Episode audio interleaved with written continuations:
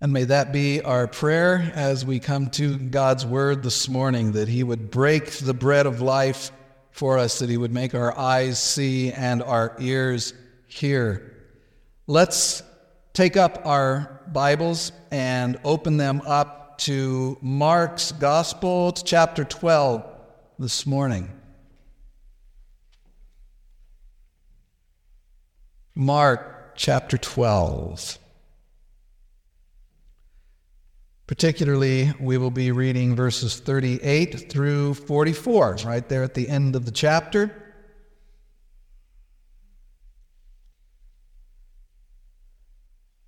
Beginning then in verse 38 of Mark chapter 12. This, let us be reminded, is God's word. This is God speaking to us today. Let us pay good attention to it and be humble before it.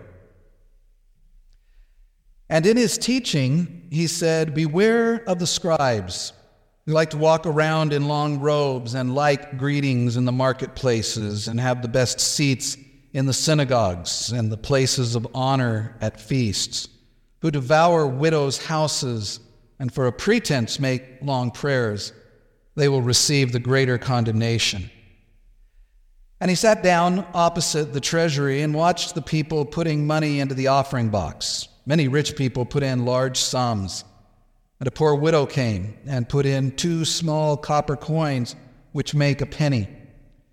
And he called his disciples to him and said to them, Truly I say to you, this poor widow has put in more than all those who are contributing to the offering box, for they all contributed out of their abundance.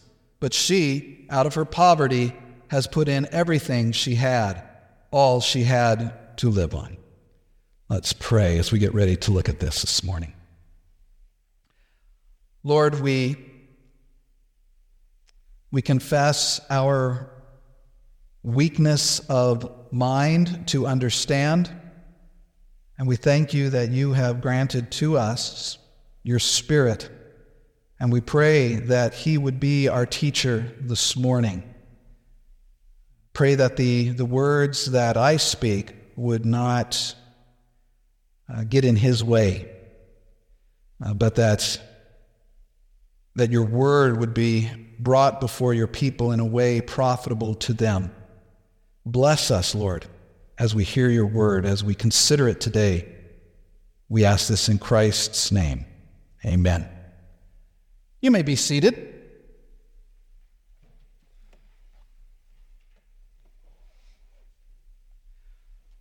Well, in these verses that we have just read, we come to this morning, we really come to the end of the public ministry of Jesus.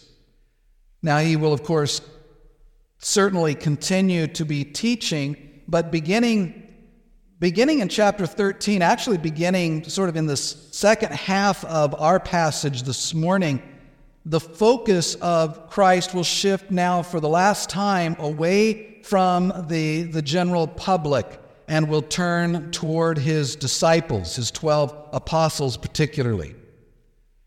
Remember that recently Jesus has been in the temple courtyards teaching, having a, a series of discussions, probably more accurate to call them confrontations, with members of this Jewish high court, the Sanhedrin made up primarily, remember, of Pharisees and Sadducees, divided into the high priests and the elders and the scribes. The scribes were the chief interpreters of Jewish law. They were typically associated with the, the group known as the Pharisees. Uh, last week, we saw Jesus speak against the, or expose really, the theological error of the scribes in regard to the nature of this long awaited Messiah, whom Jesus uh, was, whom he ful- or which he fulfilled. Uh, he spoke against their error and their misunderstanding. That was a theological error. Now, this morning, Jesus turns his attention uh, to issue a warning to the people regarding the moral failings of these religious leaders, of these scribes. Now, obviously, not every scribe falls into these categories and is guilty of, of the things that Jesus is going to mention. Uh, remember, a couple weeks ago, Jesus spoke to a scribe who had came to him, and remember, his evaluation of the scribe was that he was not far from the kingdom of God, up in verse 34. But the description that Jesus gives here applies to the scribes generally. And as the scribes are the, the representatives of God's word and the teachers of God's word to his people, this is clearly a strong condemnation of them. A condemnation which, which sadly would also hold for those who hold a largely equivalent office today and where similar failings, similar sins are also sadly present in those who teach in the church today. But we're going to look at three aspects of Jesus' comments that, that are here in these verses. We're going to first look at his warning concerning the scribes, then we'll look at his observations about a widow. And finally, we will consider his teaching on value in the kingdom of God. But first, as is first in our text, we want to look at his warning that he gives concerning these scribes, sometimes um, called lawyers in the Gospels, the teachers of the law, the experts in the Bible. These are the ones that he's referring to here.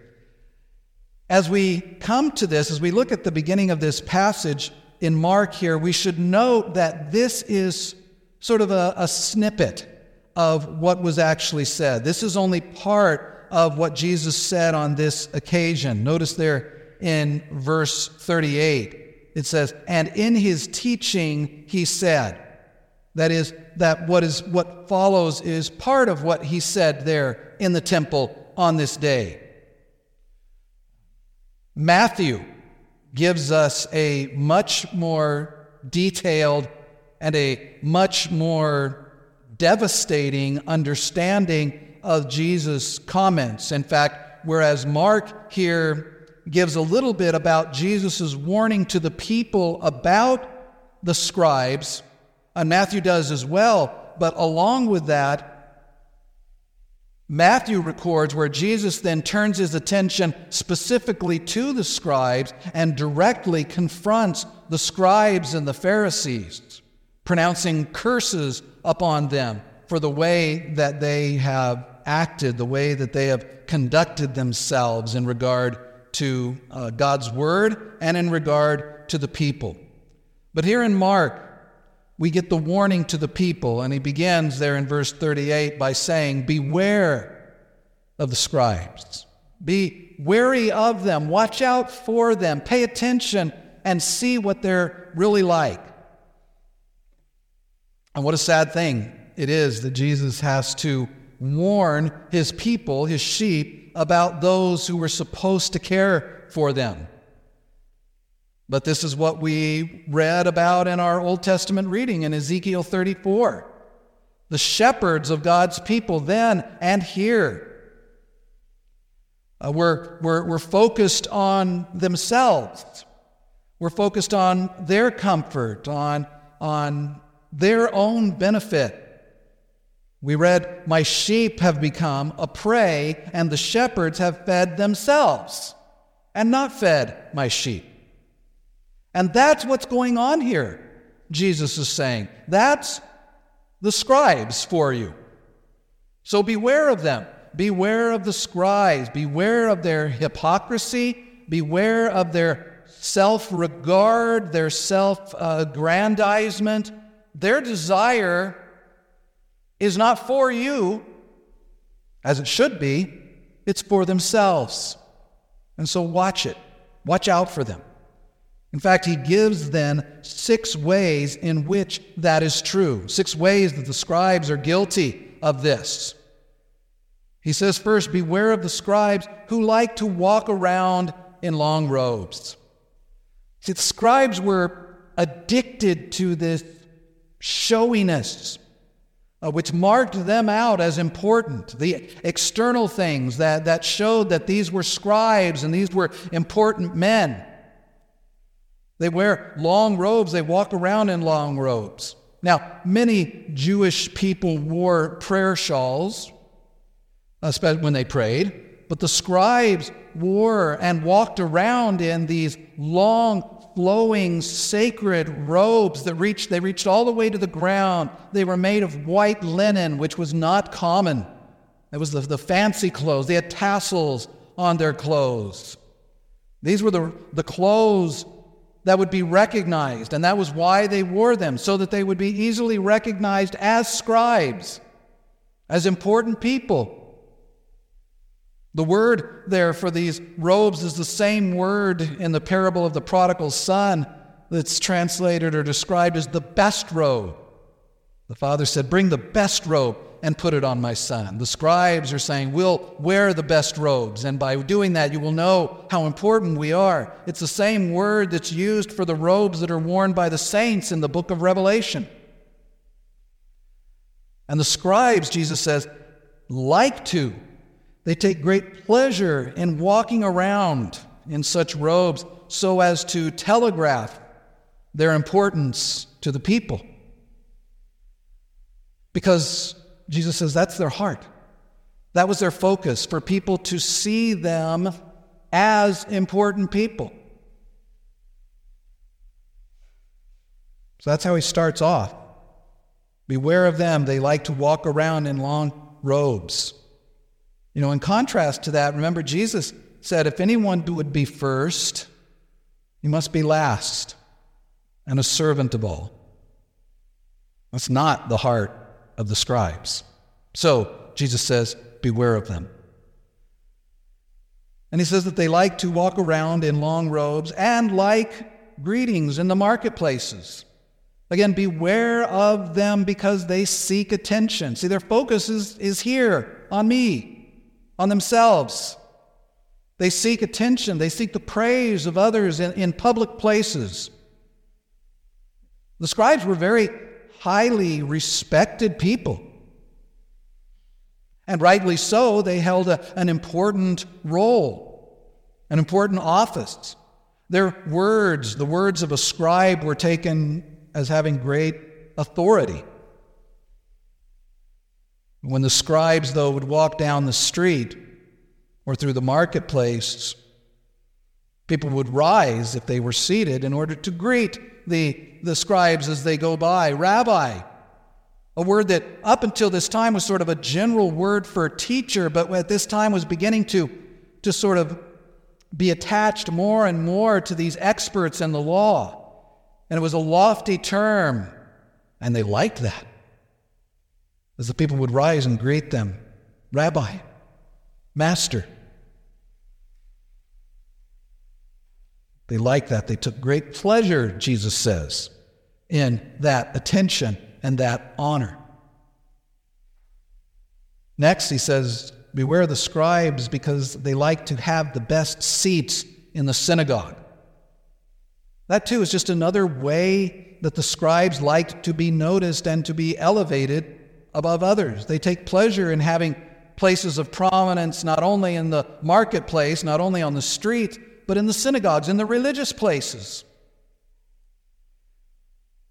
The synagogues, of course, were the places of regular religious gathering among the Jews. They were the places where you would go. They were like church. You would go, you would sit, you would hear the scripture read, you would sing, you would pray. That's what the synagogues were in those days. And the best seats in the synagogues, it's interesting, they were not like our best seats, but what made them the best seats was not the position that, that you were in. It's interesting how uh, the definition that I think our churches might have of the best seats. We were, Cindy and I used to attend a, a very large a non denominational church. And the best seat were the, the pews in the front, the chairs in the front. And if you wanted a seat in the front, you had to get there early because that's where everybody wanted to sit. I think sometimes our understanding of the best seats is, is like those back in the back. Um, but the best seats in a synagogue were a little different. Up at the front of a synagogue, they would have a chest that, that would have the scroll of the law in it, and they would take it out and, and read from it. And the best seats in the synagogue then were seats that were up against that chest and faced that way. It's like if we were to take this pew and set it down there in front of the communion table, that would be the best seats, the choice seats. Makes me think of I also grew up in a, in a Pentecostal church. And when you were in that sort of type of churches, they would very often on the platforms of their churches, they would have pews like these in the back. And if there were any visiting ministers or anything like that, they would set up here instead of sitting out there with the common people, uh, where they could be seen, I think, where they, they could be the honors, honored. But the scribes loved that too. And they wanted those seats, they expected those seats. And they very often got those seats. Remember, James warned against that kind of thing, though, didn't he? In James 2, he, he wrote the warning against showing the partiality, not expecting it there, but showing it. For those who come into your synagogue, he said that if you give the chief seat to the rich, and you tell the poor, well, you sit at my feet. You sit back there. Uh, you sit on the, on the floor. He says, if you do that kind of thing, you have become judges with evil thoughts. But that is another way that the, the scribes want to be seen by men. the same time, the same thing was true at feasts. This is the fourth of the six things. The scribes love the place of honor at feasts. They want to be next to the host. They want to be in the, the elevated seats. They want to be at the head table where everyone will notice them and everyone will see them and take note of how important they are. What did Jesus say about that kind of thing? Uh, over in, in Luke chapter 14, I think we see, we see that. Um, he says, This is a parable that Jesus told. Now, he, he told a parable to those who were invited when he noticed how they chose the places of honor, saying to them, When you're invited by someone to a wedding feast, do not sit down in a place of honor, lest someone more distinguished than you be invited by him. And he who invited you both will come and say to you, Give your place to this person, and then you will begin with shame to take the lowest place. But when you are invited, go and sit in the lowest place so that when your host comes, he may say to you, Friend, move up higher. Then you'll be honored in the presence of all who sit at table with you. For everyone, Jesus said, who exalts himself will be humbled, and he who humbles himself will be exalted. The scribes, Jesus is saying here, prefer to honor themselves. So they advertise their position they revel at others' recognition of it and at the honor that people give to them. But then it gets even worse. Not only are they self aggrandizing glory hogs, but they are treacherous hypocrites as well. Verse 40, this is the fifth of the six. Verse 40 describes them and says that we are to, or you are to beware of them who devour widows' houses. What a graphic sort of picture here. Someone just opening up their mouth and devouring someone's house. How do they do that? Well, we're not told exactly, but they had many opportunities to the scribes, again, were, were very influential. Scribes would often even assist people with financial affairs.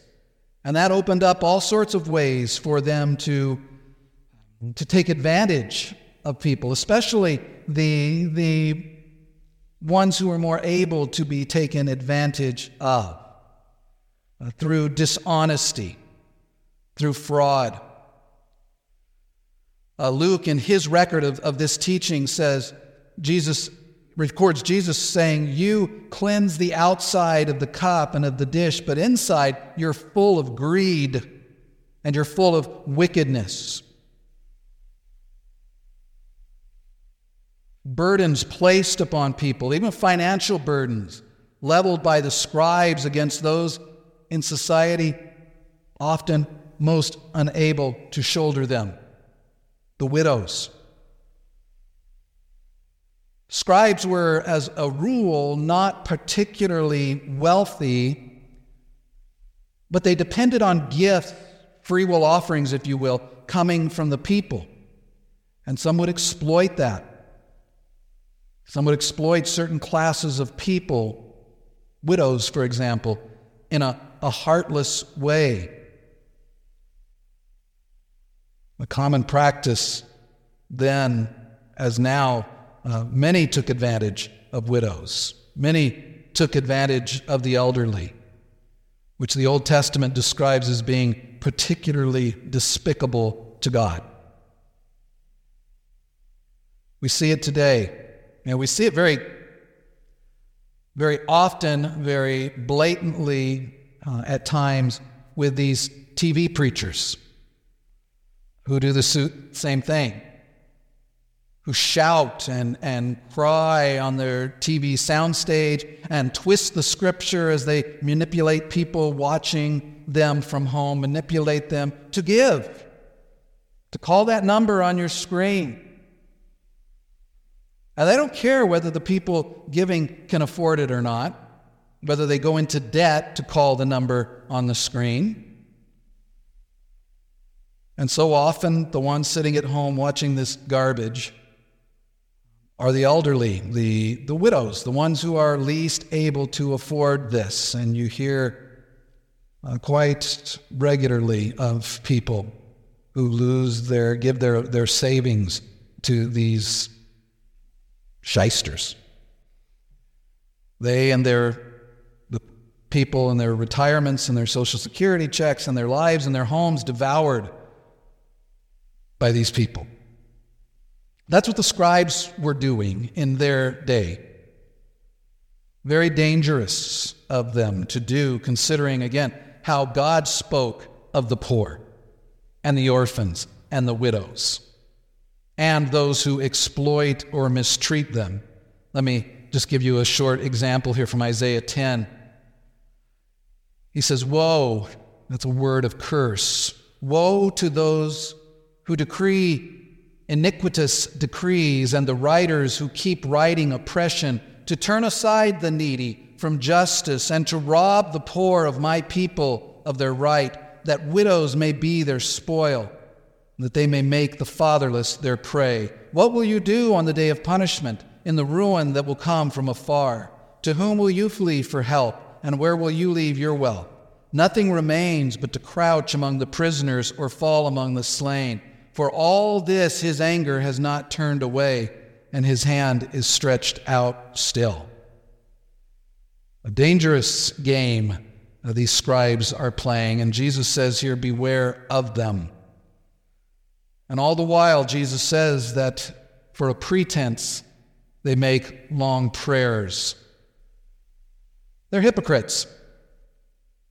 Now, there's obviously nothing wrong with long prayers but long prayers for a pretense, long prayers for appearance sake, for show, hypocritical prayer. That's what Jesus is charging the scribes with and warning against. These are the types of prayers that Jesus warned about earlier in the Sermon on the Mount in Matthew 6, where he said, And when you pray, you must not be like the hypocrites for they love to stand and pray in the synagogues and at the street corners that they may be seen by others. Truly, I say to you, Jesus said, they have their reward. But when you pray, he said, go into your room and shut the door and pray to your Father who is in secret, and your Father who sees in secret will reward you. Now, Jesus isn't saying here, obviously, that one cannot pray in a synagogue or a church or on the street corner any more than he's saying here that you have to have a special prayer closet where you go to pray. Our Lord in the Sermon on the, on the Mount and his words here, he is condemning prayer that is just for show, that are a show. Prayers don't have to be that way, shouldn't be that way. And prayers don't have to be long either. They don't have to be in King James English either. They don't have to explain to God the whole situation. Lord, you know how John has struggled with this situation, how it started when he was in college and how it affected not just his grades, but his relationship with his mom and dad. And, and you know how we all cried when he dropped out of school. You don't have to do that. Most of the time, people who do that are informing the people around them. Makes me think of a situation that happened once. I think it was at one of the churches that, that I attended before. We were getting ready to, to pray before going out and, and, well, confession, true confession times. I was in a praise band for a long time. And before we went out one time, we it was it was the you know hold hands and pray, and everybody would pray before we went out. And when it got to me, I, I had my head down and I prayed a little bit, and somebody down at the end says, We couldn't hear you. And I said, Well, that's okay. I wasn't talking to you. Um, the point here is that prayers don't have to be long, they don't have to have all of these things. Now, what do they have to be? They have to be from the heart, they have to be to the one true God, they have to be according to his revealed will, they have to be in recognition of our need and our dependence and knowing that we don't deserve it, but that God hears us for Christ's sake. Those things they need to be. But the point here is that the scribes would make these very public, very long, uh, very ostentatious prayers, while with the other hand, they devoured widows' houses. They took advantage. They padded their own pockets. And these are the characteristics of the scribes and the things that Jesus' listeners need to be beware of the externalism, uh, the favoritism, hypocrisy, oppression. Those are all improper, uh, especially for those who are in positions of authority over God's people. Contrary to the great commandments which taught love of God and love of neighbor, these men trafficked in love of self and love of position and love of prestige. And we see it in the church today. We see it in pastors of churches today. Because today, pastors, religious leaders, have a lot of sway in people's lives. And they're supposed to. Their words, like the scribes' words, are accounted as authoritative. And they're supposed to be because those men are supposed to be giving God's word, not their words. But the, the position of a pastor, of an elder, is often very open to abuse and misuse. It'd be very easy for a pastor to turn his congregation into a platform for his own personal advancement. And we see that every once in a while when it comes out in the news that the leaders of a church have been bilking their people out of their life savings or spiritually abusing them. So, at the conclusion of this, we are not told what happened, but I would venture a guess here that the scribes probably left. We've already been told that after Jesus answered their questions, and back in verse 34, it says, After that, no one dared ask him any questions. And after this, especially if you listen to the F, read the FM version, that's what we used to call it, the long version, in Matthew 23, it's probably unlikely that they stuck around. But we read then in verse 41 that he sat down opposite the treasury and watched the people putting money into the offering box. Many rich people put in large sums. It was sort of a, a, change of, of scene, a change of sort of the feel of the passage from Jesus giving this warning to now the time where Jesus just sits down and observes. On the temple grounds there in Jerusalem, remember that around the temple proper there were all these, there were several courtyards, places where, where people could gather. The outermost, the largest, was called the court of the Gentiles, where the Gentiles could come uh, to worship. That's where the conversations, by the way, that we've been looking at over the past few weeks have, have played out. Next was what was called the court of the women. And that's just called that because that was as far as women could come uh, toward the temple. Men and women could both come into that courtyard. And that's where this takes place. Because in this courtyard, the court of the women, there was what was known as the treasury. And that's where we read that Jesus sits down, sits down opposite the treasury, near it, sits down and watches. The treasury was the place where people would give their offerings, um, their contributions. Offerings were brought into the temple and made there. And we learn from historians that in this area, in the court of the women, that there were 13 receptacles, 13 sort of trumpet shaped uh, containers. And these were for the people to make these offerings. And, and they were marked with what special need they were for.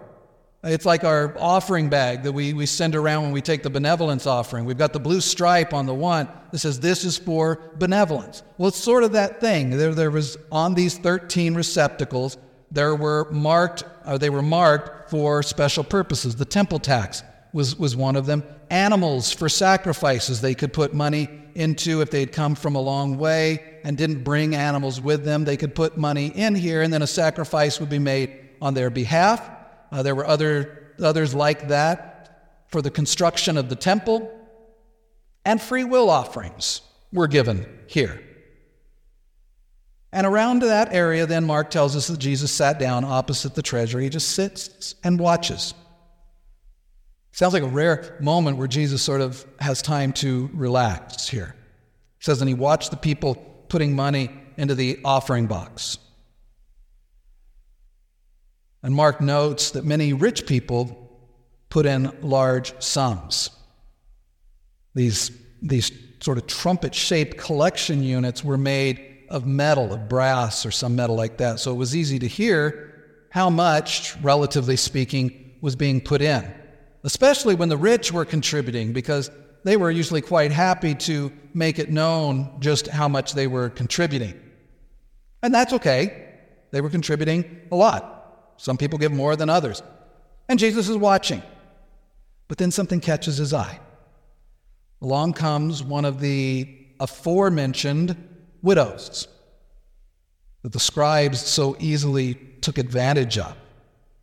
And she is described here as a a poor widow. I mean, it's very unlikely that there would have been any other kind, but that's how she's described. And Jesus sees her come, come along, and, and probably in contrast to those who with great flair cast their offering into the box, and her probably hoping to make as little sound as possible, Mark says that she put in two small copper coins, which make a penny. The coins that she is said to contribute, according to the, the original, were very, very small, crudely cast copper coins. They were the smallest in circulation. In fact, uh, some research I was doing uh, said that it was possible that this was the lowest value coin ever struck by any nation in all of history. About the size of a, about the diameter of a pencil eraser. This little dinky coin here called a lepta. And Mark lets us know its monetary value Uh, by comparing it to the lowest value, value Roman coin that's translated here as a penny. Her offering was about 164th of a denarius, which was a, a typical day laborer's take. And Jesus notices the stark contrast between what the many had put in, what the rich had put in, and what this widow had given. Of course, she's probably not the only poor person here, but her offering and what Jesus knows about her makes her a perfect object lesson for the disciples. And in verse 43, then, Jesus wants to make this point, and so he calls his disciples over. And that brings us to his teaching on value in the kingdom of God. So Jesus now is no longer speaking publicly against the scribes, but he's adding depth, he's adding some application to his disciples. And here he sets against the presumptuous and ostentatious actions of the scribes and the rich the poor actions of this widow. And he says in verse 43 that he called his disciples to him and said to them, Truly I say to you, this poor woman has put in more than all those who were contributing to the offering box. For they all contributed out of their abundance, but she, out of her poverty, has put in everything she had, all she had to live on. Jesus says that the value of her offering far outweighs what the rich have put in because she gave sacrificially and therefore meaningfully. By the way, in another display of his deity and thus his supernatural knowledge, he adds that what she put in was all that she had to live on. That was it for her. Now, this isn't an attack on wealth or the wealthy per se, but on the idea which is often held by the rich that the amount is what determines the value of the gift. The value and the contrast are given here quite explicitly by Jesus there in verse 44. They all contributed out of their abundance, but she out of her poverty has put in everything she had. Jesus is saying here that, that it's the, the devotion, it's the dedication, it's the attitude of the giver, the sacrificial nature of the giver coming from a sacrificial attitude in the heart, that that is what is important. For the rich to contribute a large amount doesn't constitute a sacrifice for them. They hardly bat an eye, though many of them would blow a trumpet, Matthew 6 tells us, to be sure everyone heard them. Now, of course, Jesus could add, Jesus knew that $1,000 would go farther than $1.50. But as far as the true expression of the heart goes, the amount is not the deciding factor. And again, this is not a judgment on wealth. Some people are as generous and sacrificial in their giving as they are wealthy, others aren't. And of course, Jesus had spoken earlier on how much stronger temptation there is for rich people to sort of be focused on their riches in preserving and to increase them. And Jesus, remember, concluded that therefore it's easier for a camel to go through the eye of a needle than it is for a rich man to enter the kingdom of heaven. Was that because of their riches? No, it's because of their attitude towards their riches, because of their idolatry of their riches. Now, this also isn't a glorification of poverty. It's not a teaching that we need to take a vow of poverty. Uh, we're not being told here that we have to give everything to the church. But the point of the widow and the reason Jesus points her out is not because she gave all she had, but because she was willing to give all that she had for the kingdom. She loved God, she trusted God enough and thought enough of herself that she would do that. The widow is not blessed because she was poor, but because she was willing to be poorer for the kingdom of God. And the point this morning in, the, in this aspect of this is that in God's kingdom, the heart is more important than the bank account. The value of one, one widow's sacrificial devotion to God, which was reflected in her offering, was greater than the, the huge amounts that the wealthy were lining up to put in. Especially those of the scribes who may have acquired a good portion of their wealth by devouring the livelihood of widows. You see the, the contrast between these two episodes, between the scribes and the widow, and their attitude, their outlook. By the way, it's a testament here to God's grace and providence that this woman gave all that she had, and that that brought her a certain immortality because her meager but meaningful gift was noticed by Christ, was written in the pages of Scripture, so that we, though we don't know anything else about her, are still talking about her today.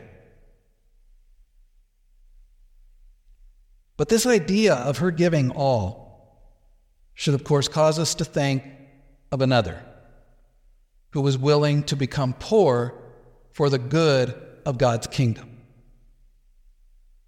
Paul said, For you know the grace of our Lord Jesus Christ, that though he was rich, yet for your sake he became poor, so that you, by his poverty, might become rich.